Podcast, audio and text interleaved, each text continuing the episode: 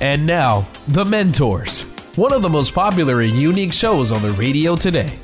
Each week, one of our four remarkable CEOs, including Tom Loarie, John Phillips, and Rick Brutico, will challenge your thinking about life and work. Sought after for their success and for consistently putting people first, treating employees and customers with respect, and helping others succeed, now these same CEOs, the mentors, want to help you achieve your highest level of profitability, success, and personal fulfillment in life, at work, and in business. Now, here's your mentor. Welcome. I'm Tom Loarie, and I'll be your host today. Thank you for joining us. Our guest mentor today is Google's Chief Measurement Strategist, Neil Hoyne. Neil is also a senior fellow at the Wharton School of at the University of Pennsylvania and the author of Converted, the data driven way to win customers' hearts. We're going to focus on identifying, acquiring, and retaining your high value customers. And we'll also learn a little bit about Neil's career trajectory. Let's get started and tell me what is a chief measurement officer?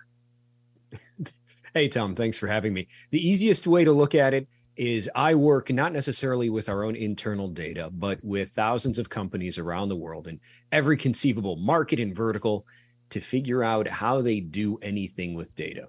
People always talk about data being the new oil, and a lot of companies collect data, but when it comes down to it, not a lot of companies use it. So, about six out of every 100 decisions that they make have the benefit of data, more than half just based on how executives feel and there's a tangible benefit if they can figure out how to make not necessarily 100 decisions using data, but getting from that six to maybe seven or eight decisions so that they can make more money and be smarter than their peers. So, could a company, what does a, a company, they come to you and you help solve a problem for them? Do, and do you charge them for the service? I'm, we, we help, we help anybody that's a customer of ours, which are a lot of companies, admittedly, several million around the world. Uh, it's just they generally end up on my radar because they have that question to say, how can we do something different with our data? Or sometimes they just want to tap into that expertise to say, I know what's happening in my boardroom. I know what's happening with my team. But what's happening in other industries? Are we making the same mistakes as other people? Should we be doing something differently without necessarily second guessing ourselves? Because Google can see across so many different companies and so many different industries. Are there patterns that you can share that we can learn from? So this would be for small companies on up to very large companies or even organizations, I would imagine, right? Exactly. It's exactly that. And it's across functions. So even though people think of Google from a marketing lens, oftentimes those conversations can be held with boards, CEOs, CFOs. Hmm. Well, I didn't know you offered it as a service. I knew you're an expert at the uh, domain, but uh, that's very good. Okay, so what is? The, let's talk a little bit about the customer. And first, you mentioned in your book that one of the things that got you going is that you were really interested in how executives used or misused or didn't use data. And I and there's so much written today about being a digital company and so tell us a little bit about that part of your journey and what you learned along the way. I mean, the, the starting point of my career, I never wanted to be a data and measurement guy. And arguably, I'd say, even though it's in my title, I'm more around decision making and organizations. And really, where it came from was that I saw a lot of research around things companies were doing right.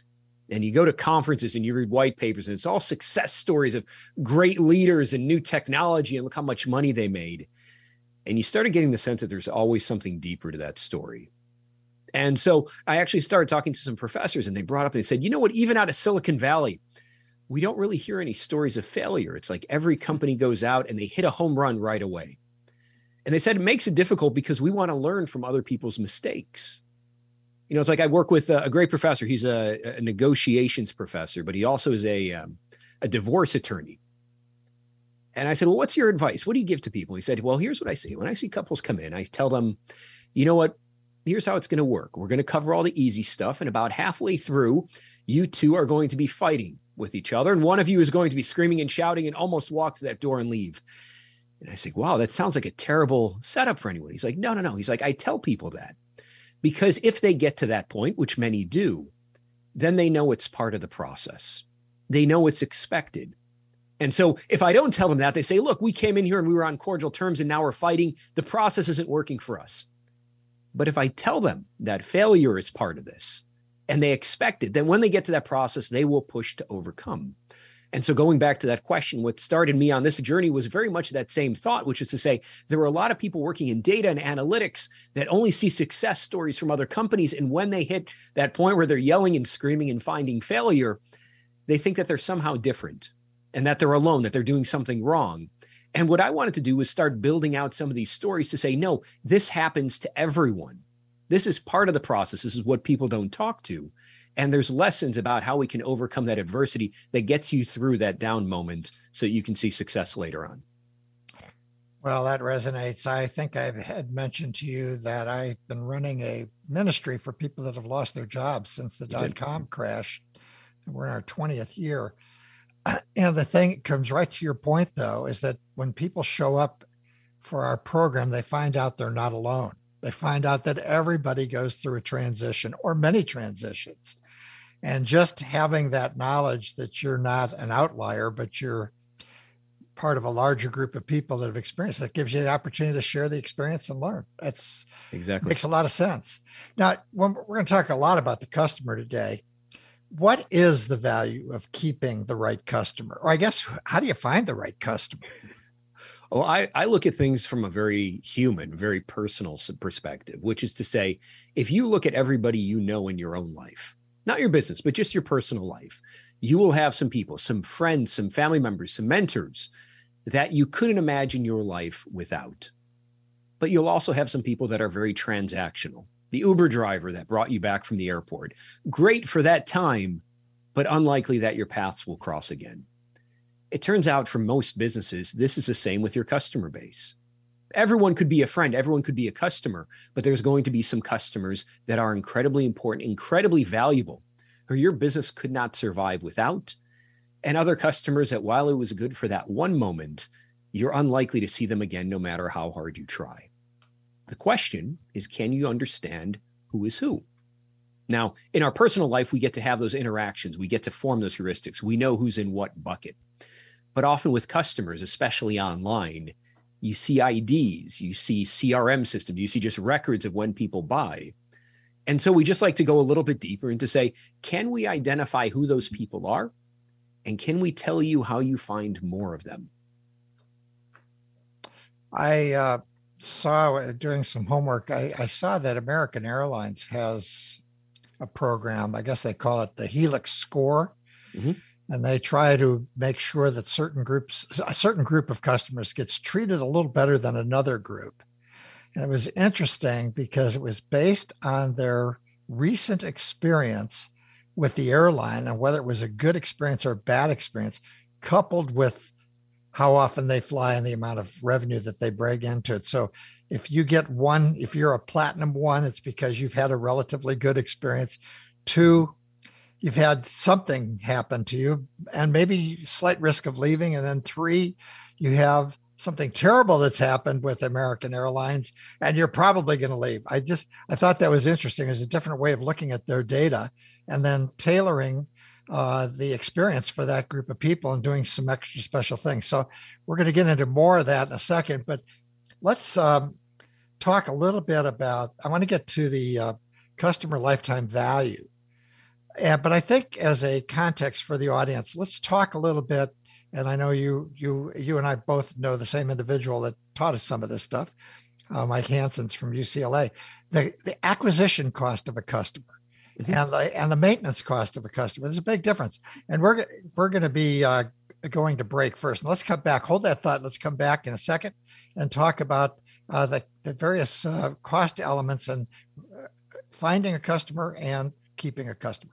We're going to be right back with Google's Chief Measurement Officer, Neil Hoyne, and we're talking about why all customers are not created equal. The Mentors is now in its sixth year. Check out past shows by going to our website, thementorsradio.com. This is Tom Loarie, and this is the Mentors Radio Show.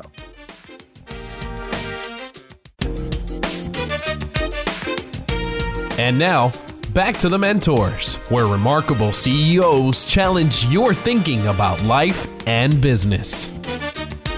Welcome back. This is your host, Tom Loarie. I'm with Google's Neil Hoyne. We're discussing how to identify, acquire, and retain your high value customers. Remember, you can also listen to the show or any previous show via podcast on iTunes, TuneIn, Spotify, Google, and more on any device at any time. Subscribe to the mentorsradio.com. So, when we left the last segment, we're going to talk a little bit about uh, the big differences that there are in acquiring a customer and maintaining a customer. Could let's start there, and then we'll go to the lifetime value of a customer. Sure. Let's just let's just jump right in. Let's first assume, and this is generally what we see in the data, that customers have a certain propensity based on who you are, your products and services. Are they a natural fit? And once we know that, we can get a sense, and we'll talk about this with lifetime value, how long they're going to stick around, how much they're going to spend. And that gives us a value, right? How much is that relationship going to bring to you in your life? The other side, Tom, which you brought up right before the break, is well, how much is that going to cost you? You know, you may know some people that are really valuable to you, but they're really high maintenance. They want a lot of your time, a lot of your attention. They know their value to you, so they demand a little bit more. But then there's also people, look, they may not be worth as much to your business, but they don't require anything. They just come by and regularly purchase. And what's important for us to know is really both sides of that equation. How much value is someone going to bring? How much are they going to spend and for how long? And how much is it going to cost you to capture that value? This is how we want to look at these relationships. And so that takes us to how do we do that? What do yeah. you do? What there you go. I've got a problem. I've got to find these high value people. So guide me. How do you find them? Well, the first thing is is this is where customer lifetime value comes in. Now, I'll tell you, regrettably, if a lot of people go to Google and they type how to calculate lifetime value, a lot of the advice is wrong it's popular, but it's wrong. That's why it's ranked high on Google. It's popular. People click on it. The book explains a little bit about what the best in class approaches are, what we know from over 40 years of research in the field. It's a lot of research. But what are you really doing with lifetime value? At its very basic level, it's similar, and I joke around to, you know, my wife had a grandmother who could look at people and would know right away if they were going to be a great person for her or not. Thankfully, I got the thumbs up. but that's exactly what we're doing with lifetime value is we're using some of these some of this math to go through and say based on what we know about your customers are these going to be customers that you're glad you met? Or are these going to be customers that you could have done without? And it's done at an individual level. So you can look at all your individual customers and say i really want neil. He's perfect and this person maybe not as much and so if you picture this, it's very much comes out as a spreadsheet where the first column is the names of every customer you have, or maybe their email address, however you know them. And the second column being, well, what's that value? Now, what happens? Well, where, where do we go from there? Now that we know who our customers are, this is where businesses have a lot of fun. This third step in that spreadsheet, you add in a third column. Well, where did you meet these people? Or in the fourth column, what products did they buy? Or the fifth column, do they always use coupon codes? And as you group customers together, you start seeing patterns to say, hey, really great customers came from this channel, or really poor customers always use these coupon codes or come to us at this time of year, or our better customers are ones that buy from this product category. And this starts to give you that playbook again, just very using that very personal lens to say, who are the people that my business is most compatible with? And each of these questions hopefully gives you an insight of who you can focus on. So if one particular marketing channel is bringing you great people, or you know great people are buying this particular product, you know where to go out and, and to find more of these people or what to avoid. And then slowly your business evolves to be built really for the people you're going to have the best relationships with. So this could be done. I mean, you talked about the spreadsheet. Mm-hmm. This could be done by a retailer or a restaurateur or anybody if they kept the data or secured that. A lot of ways you can get the data. Uh, but it sounds like the concept, and this is what I want to get at for the broader audience. What you're talking about is something that has application, not just in a big company like Google or Johnson and Johnson, but beyond that. It's it's it's actually it's even more important for the small and medium sized businesses, those that are saying, "I want an advantage." Over other companies. A vast majority of companies are going out and they're just looking at transactions. How many products did we sell today? Now imagine you're that business that says, look, I don't want to focus on just that number. I want to focus on who's going to be the person that will come back tomorrow and the day after and not require a lot of money to do so. that's a substantial benefit in a market that will help your company grow and accelerate past those companies that are just looking at how many more products they can pump out into the marketplace today. And when do you say goodbye to a customer? Or do you? well, you, you assume good relationships, all relationships end at some point. The important part is to know what to do with it. So, in some cases, you may look and say, these are high lifetime value customers that disappeared and they shouldn't. And then you say, well, we want to get involved. We want to make sure we make the right offer to them. Or there may be customers that say, look, they're leaving, but they weren't going to spend a lot of money anyway. So you don't want to roll out the red carpet and start sending them coupons and discounts because really they're just going to stick around as long as you're giving them free things. And then there's going to be those customers in the middle who, hey, you're not worth a lot, but I'd like to keep you around. So I'll make some type of offer, just nothing aggressive. And so, really, what you're doing is you're recognizing that it's not a one size fits all, that these relationships will end, and you just have to decide how you want to respond. Again, going back to that, uh, going back to that framework, great friend and family member, you're going to do anything you can to keep them because they're worth it. All right, you didn't hear from the taxi driver the next day.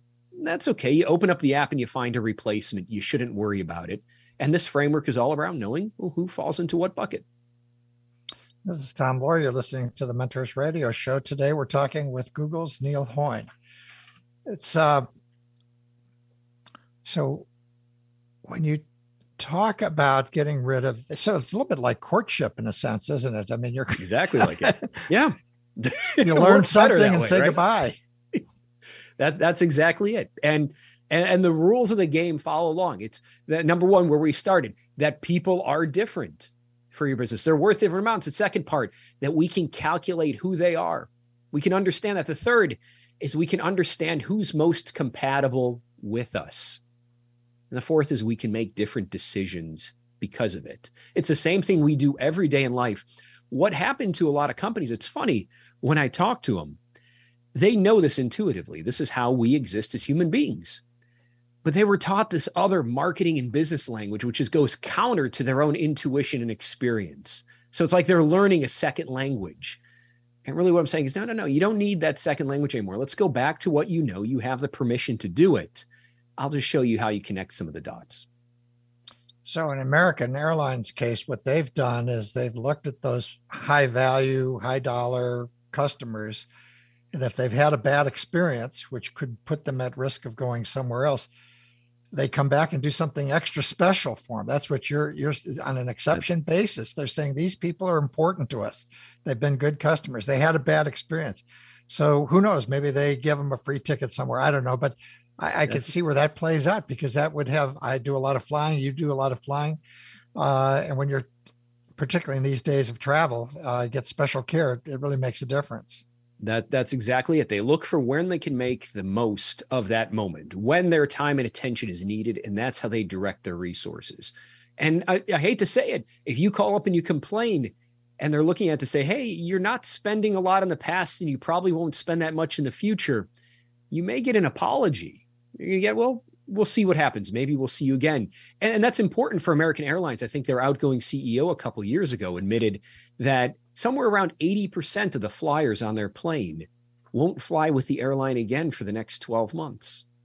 So, how responsive do you really want to be to those complaints versus the 10% of flyers on that plane who may drive upwards of 70% of their revenue? Knowing who is who is important. And a, number that I see a lot, uh, particularly when you go to uh, websites, I guess it's in broader sense, the churn rate. But the churn rate, which you're talking about, is a whole different thing and, and it may even be outdated today. I'm just thinking of a different way to look at churn. Sometimes companies will set arbitrary rules. If we haven't seen you in three months or 12 months, we're worried about you. In this case, you're saying, no, we know that we have a certain rhythm with every customer. And this approach will tell us, look, we don't expect to see Neil again this year. And that's okay because that's how he buys. But Tom, if you're flying with them every week and they don't see you for two weeks, then that's the right time for them to intervene. And so it's just a more thoughtful approach. Yep. We'll be right back with Google's Chief Measurement Officer, Neil Hoyne, and we're talking about why customers, why all customers are not created equal. You can now listen to our Saturday broadcast not only on Salem Radio in Northern California, but live anywhere in the world on iHeartRadio TuneIn Radio. This is Tom Loarie, and this is the Mentors Radio Show.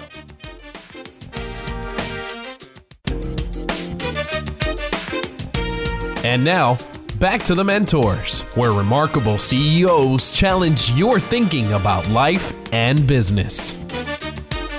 Welcome back. This is your host, Tom Loarie, and I'm with Google's Neil Hoyne. We're discussing how to identify, acquire, and retain your high value customers. If you've tuned in late or want to make sure you do not miss future shows, go to our website or your favorite podcast platform and subscribe to the Mentors Radio. Um, let's shift gears just a little bit and talk about uh, websites or people walking in the store. Uh, when they walk, you make a comment about 200 one customer making 262 visits but treated the same all the time. Let's talk about being treating people the same all the time. What do you do to vary that experience? And how do you get the information to know how to vary that experience so uh, when we started we talked a lot about the short term problem where companies only focus on what happens right away and by and large a lot of companies look and say you came to my website you came to my store did you buy or not buy? And if you bought, that's a successful visit. If you didn't, well, better luck next time. But they don't start tying those things together in the view of a customer. They look at them just as interactions. And so if a customer were to come back to your physical store five or six or 10 times, what might happen?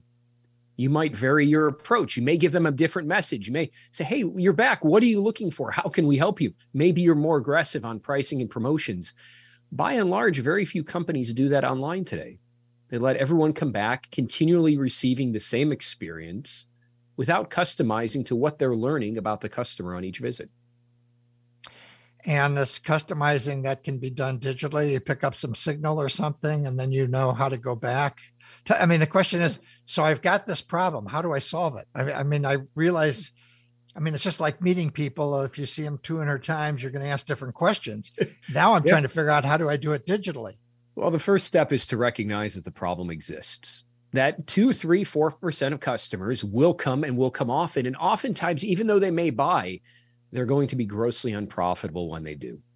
And so, for a lot of companies, it starts by saying, let's just look at how many times each customer is coming to our website. And after they get through a certain number of times, maybe we stop marketing to them, or maybe we offer them a promotional message to see if we can tip them across the finish line. The larger message is sometimes companies will say, you know what, we don't want to look at everyone every day. We have lots of things to do. So instead, they look through their customer file and they say, let's see how many times every customer has come to our website. How much did we have to pay for that customer? Some companies even count up the number of minutes you talk to them on the phone and say, how much time did we have to spend servicing you? and they make a decision to say, is that worth it? Now, the difference is some companies will just say, look, this is how much we pay for advertising. This is how many minutes we spend on the phone with all customers. Here we're just saying to start breaking that down on an individual customer basis. How much does each customer take? And what type of insights can you go? And what would you do differently if people keep taking up more and more of your company's resources? As it turns out, you'll generally find that small portions of your customers take up large amounts of your time two or 3% of customers. It may not seem a lot. It may not seem like it's worth your time to solve that problem until in some cases I've seen upwards of 10 to 20% of marketing resources spent just on those few customers. So explain to the audience the Pareto principle. It's otherwise known as the 80 20 rule. Right. You're going to see 80% of your value coming from 20% of your customers. In some businesses like mobile games, it's even more dramatic, where 98% of value comes from 0.2% of customers. And so, oftentimes, the success and failure of your business is not simply how many products you sell, it's how many of those great customers you can acquire along the way. They're going to make or break your business. So, for our audience, two things you walk away from the show is the customer lifetime value critical.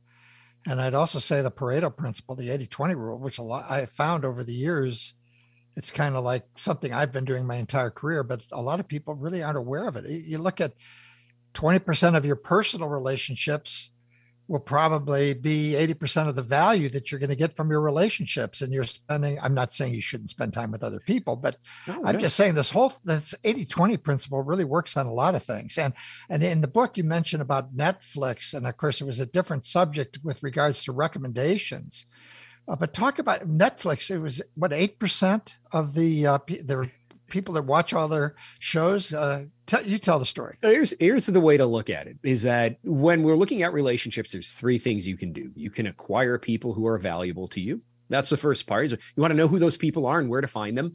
Second is you can develop the relationships you have, and the third is that you can retain those customers. Now, companies like Netflix and Amazon do a lot in the middle part to say, we spent all this money acquiring you. We think you're a great customer. How do we make sure that we keep adding to the relationship so that we're providing value? And in those cases, it's just a thoughtful approach to say, for those customers that we have, what do they want next? What can we deliver next? Online, it takes the form of recommendation engines. Amazon, in particular, I think that it's something around 40, 45% of their revenue comes from existing customers and that recommendation engine. But they're a little bit thoughtful about it. So, for instance, if you buy a toy, the obvious thing on a recommendation engine will be, well, we want to give you the batteries because you need batteries to operate that toy. But Amazon also realized to say, why would we give somebody an obvious recommendation? If they know they need batteries, they're going to find batteries. Can we surface you something that you might not have found on your own? You might not have thought existed. And so they take that risk to show you something new to show you something new you probably didn't know about them. And this just opens a different realm to say, oh, I didn't know you had that. I didn't know I could buy that from you. And again, it's the same way that we build personal relationships. That someone may know you within one context, but there may be different ways that you can work together if only you have the opportunity to show them. And so, what I encourage you to do is not only do you have your customers and you have those relationships, but you always want to look for new ways to expand the value that you two can make together. So trying new approaches, new products, and surfacing it to those existing customers with that question to say, how does our relationship respond? So if you take that customer lifetime value number we discussed earlier, you know how much that relationship is worth. You may be surprised to know what some retailers will do is calculate it again for each relationship every month. And they'll say, if it went up or it went down, what did we do differently with that customer during this period? Did we introduce them to a new product or service and we saw that number go up? Now they have a reason to stick around. If it went down, did they have a poor interaction? Did we fall short on our commitment, not shipping them a product on time or not providing them with good customer service? But now you have that North Star to measure it, as opposed to what a lot of companies are doing today, which is simply, well, did this customer buy a product again this week or today? And if not, I don't care. So it's all about the people. It's a so when we come back, I want to talk a little bit about the questions that we need to ask and how you arrive at the questions. So we're going to be back in a second with Google's Chief Measurement Officer, Neil Hoyne, and we're talking about why all customers are not created equal. This is Tom Loarie, and this is the Mentors Radio Show.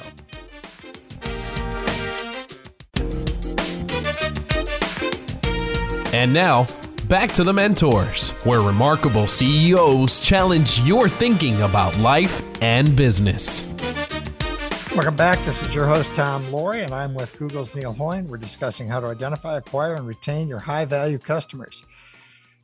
So, as part of this, I mean, it's one thing you got the data, you got these customers now, and you've asked a lot of questions throughout the show. I've heard a lot of questions that you're asking about these customers. But now let's say I'm in a company and we're we're looking at the data and we're trying to sort how what do you recommend for a company in developing the questions. So it seemed to me the questions are going to be absolutely critical. Asking the right questions got to be, it's got to be right on the money. You know, I, I used to think so as well. Uh, I now actually encourage companies simply to have that curiosity. Oftentimes, within a lot of companies, what you'll see is they have an annual survey, a customer survey that's always the same 10 or 15 questions. Every customer never changes, and they meticulously will measure week after week if it goes up or down but very much like a regular conversation you would have in real life, you may have different curiosities that you'd like to ask. Tom, if I saw you in a store, I may ask you a question that I may not ask somebody else because I'm just curious. I see the way you respond to a product or what you're looking at. Or maybe you'll share some anecdotal evidence of what you need that product for. And then my response will help me provide better service. But that's why I ask those questions. And a lot of companies forget that they can bring that over online they just don't ask enough questions. So the checkout process looks the same. The thank you page is always the same. What best companies do is they'll say, look, whenever there's an opportunity for us to learn more about the customer, we're going to take it. What does the research show the best time to ask a question? On the thank you page. That's the height of trust. Somebody just gave you their money. They're really hoping you get their product. But you have this page, and what do a lot of companies do? They say, Thank you. We're done here. Go on your way.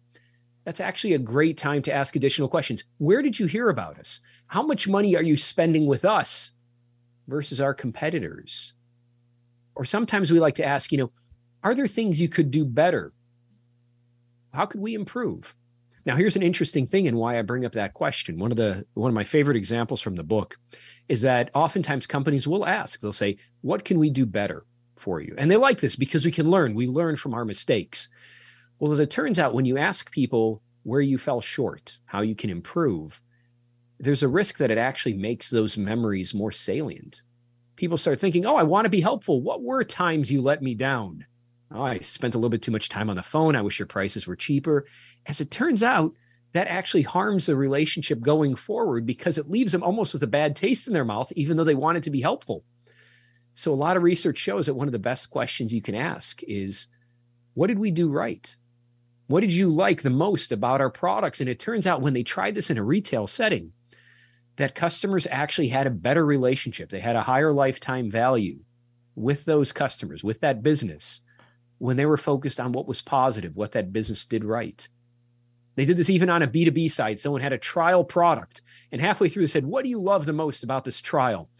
And they saw more than 30% improvement of customers on that trial that then bought the full product afterwards because they were focused on what that company did right for them. And so there's certainly an art and there's a science to it. But the biggest mistake for a lot of companies is they simply don't ask. They just say, Thank you, on your way we'll use the data that we have. This is Tom Loarie. You're listening to Mentors Radio. Today we're talking to Google's Neil Hoyne. So when I first started going through your book, it resonated with me in another way. I grew up in a sales distribution company called American Hospital Supply, which merged with Baxter back in the 80s. We were really heavily focused on selling, selling technique. We use things, I don't know if you ever heard of it, the Xerox Selling Skills Program. and there are other programs like that.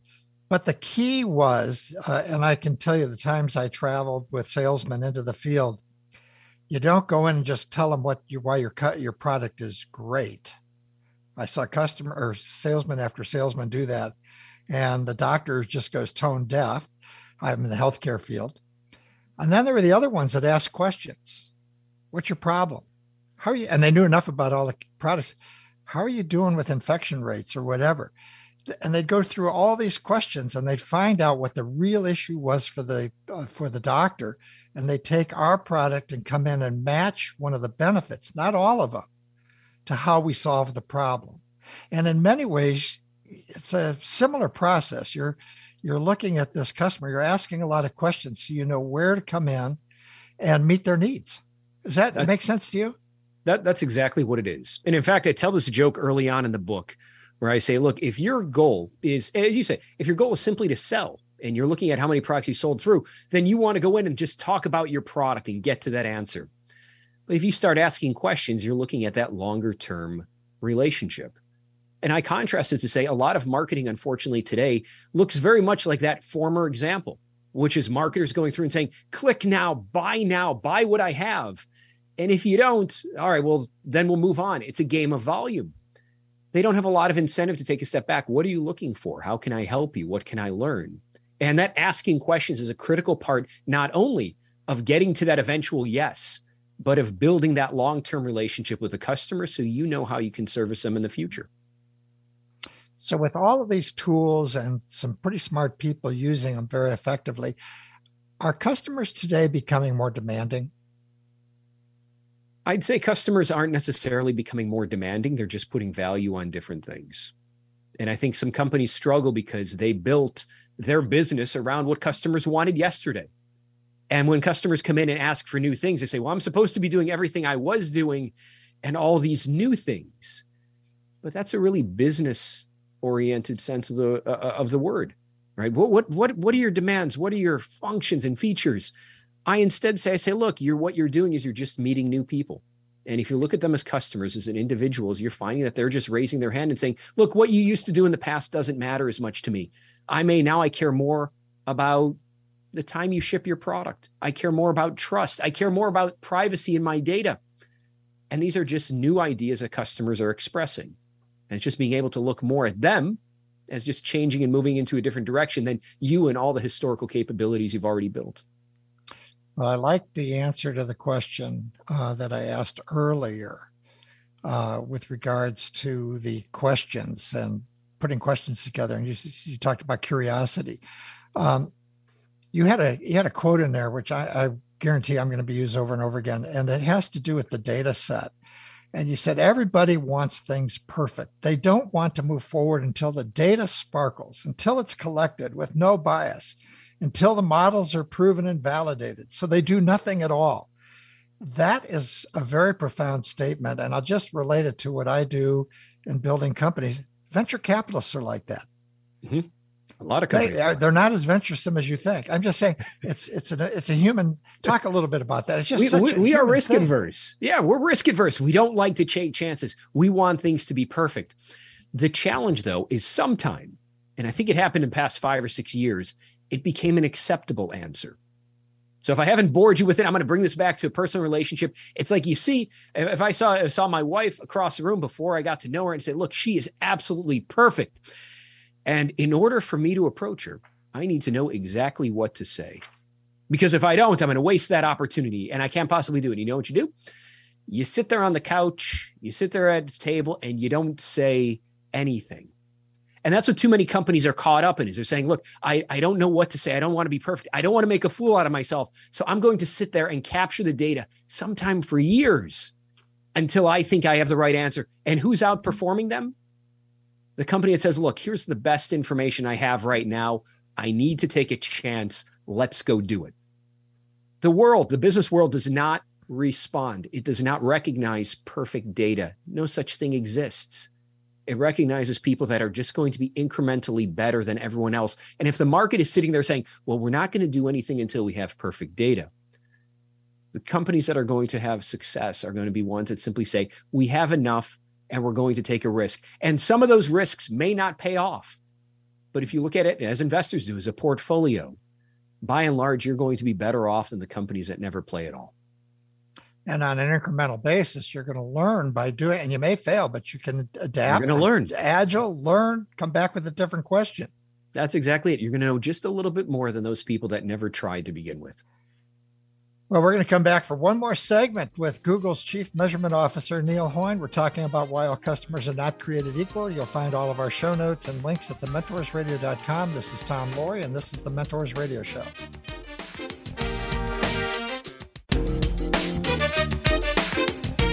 And now, back to the Mentors, where remarkable CEOs challenge your thinking about life and business. Welcome back. This is your host, Tom Loarie, and I'm with Google's Neil Hoyne. We're discussing how to identify, acquire, and retain your high value customers. So we were talking in the, in the break, and let's bring a little bit of that into the last segment here. I had other things to talk about, but I, have already talked to Neil about coming back. Maybe next year we're going to talk about some other things, but uh, the idea of being right this whole idea about people, the human nature part of this, and also selling. Uh, I've learned over the years, you know, so much of it is emotion. It's not all rational. That's true. I mean, that's that's part of being human, and it's not so much. I don't say it's not necessarily us being right or perfectionist. People say that there's often just this avoidance of the pain of being wrong. It's well known. Human beings will look at risk and losses twice as more as they will at gains. And so they do, and they say, well, what's the safest way that I could do this? How do I get perfect data? How do I make a perfect decision? What's the perfect thing to say to someone? What's the perfect thing to put on my resume? And they overthink that particular problem. And with our site is just kind of a reminder is to say, you you have to get out there. You have to try because there's two values there. One is that a vast majority of companies as well as people are obsessing about the question of perfection because this is a very human attribute not enough are actually doing. A lot are thinking. And to say that's your first advantage is that there's not as many people asking and trying as you may think. The second is that you have to be able to learn from those mistakes. If you don't go up and have that conversation with a, the, the woman across the bar, if you don't submit your resume and try to get some feedback for it, if you don't try different things about the way you position your talents and your skills or your company, even if they fail, you're going to learn. The only time I tell companies or individuals they truly fail is if you do something and you learn nothing from it. And I mean this, even if you're successful, if you go out and you try selling a product and customers buy, but you come back to the office and you don't know why they bought, or you try pitching your product and companies say no, but you don't know why they turned you down, then that means you can't improve your next approach. You're still working with the same data. But if you can learn that, now you'll know something that the rest of the market doesn't. And you can apply that to the next time you go out. And the only way you can do that is by trying. So we're going to cut to your personal life and pick up on that point. Go ahead. Tell us about your interview at Google and how you got hired. How many times did you talk to them? Oh, more more than 30 times. I I have so many rejection letters, not only from Google, but from this is when I left UCLA in 2009. It was, I think, every company that I applied for at that time turned me down. And then two years later, when I left my my my company at that time to go to Google, just rejection letter after rejection letter. You know, and a lot of people look at me in my career and they're like, wow, you did so well, Google. Google was smart to find you it was, I said, no, I said, the process is imperfect. Study after study can't find a correlation between people, executives, and their ability to hire. Yeah, if you ask every executive, I've hired some good people and some bad people. There's no correlation to anybody in their ability to hire, which means how many times can you go out there and get in front of a company and learn how to respond and interact with them? When I started with Google, a short story, I thought I knew exactly what I wanted to do. I wanted to be a product manager right? And that's how I built my story. And they said no. And I learned, and I said, well, I guess Google doesn't think I'm a product manager. Now I could continue to apply and just to force my position on them. Eventually, I applied one day to five positions all at once. And the recruiter calls me up. And he says, Neil, you applied to five roles. What do you really want to do? Now, old Neil would have said, I want to be a product manager.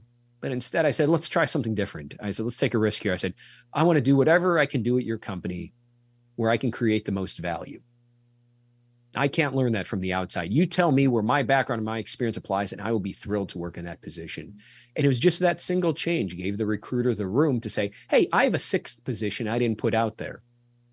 And that's the one that they actually put me in. That's the one that I got a job for. But it was only going through all those failures and all those attempts did I learn different ways to position my skills and my attributes and to look internally to say, what's really important? Is it really important that I become a product manager? That's just a title.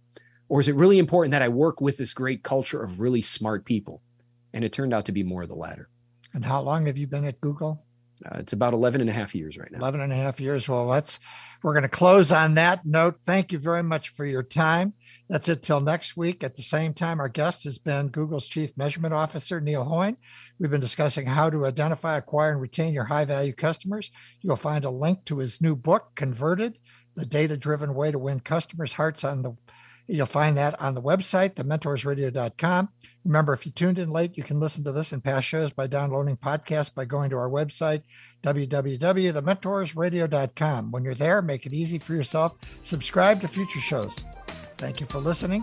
We'll be back next weekend at this time for the next edition of the Mentors Radio Show. Until then, this is Tom Loarie signing off for today. Remember to be all that you can be and help keep the candle lit for all who struggle in the darkness. It's been The Mentors, where remarkable CEOs challenge your thinking about life and business. To get more information about the program or a sponsor, to download a podcast of today's show, or to leave a question for our host, go to thementorsradio.com. That's www.thementorsradio.com. The preceding program copyright CBJ LLC. All rights reserved.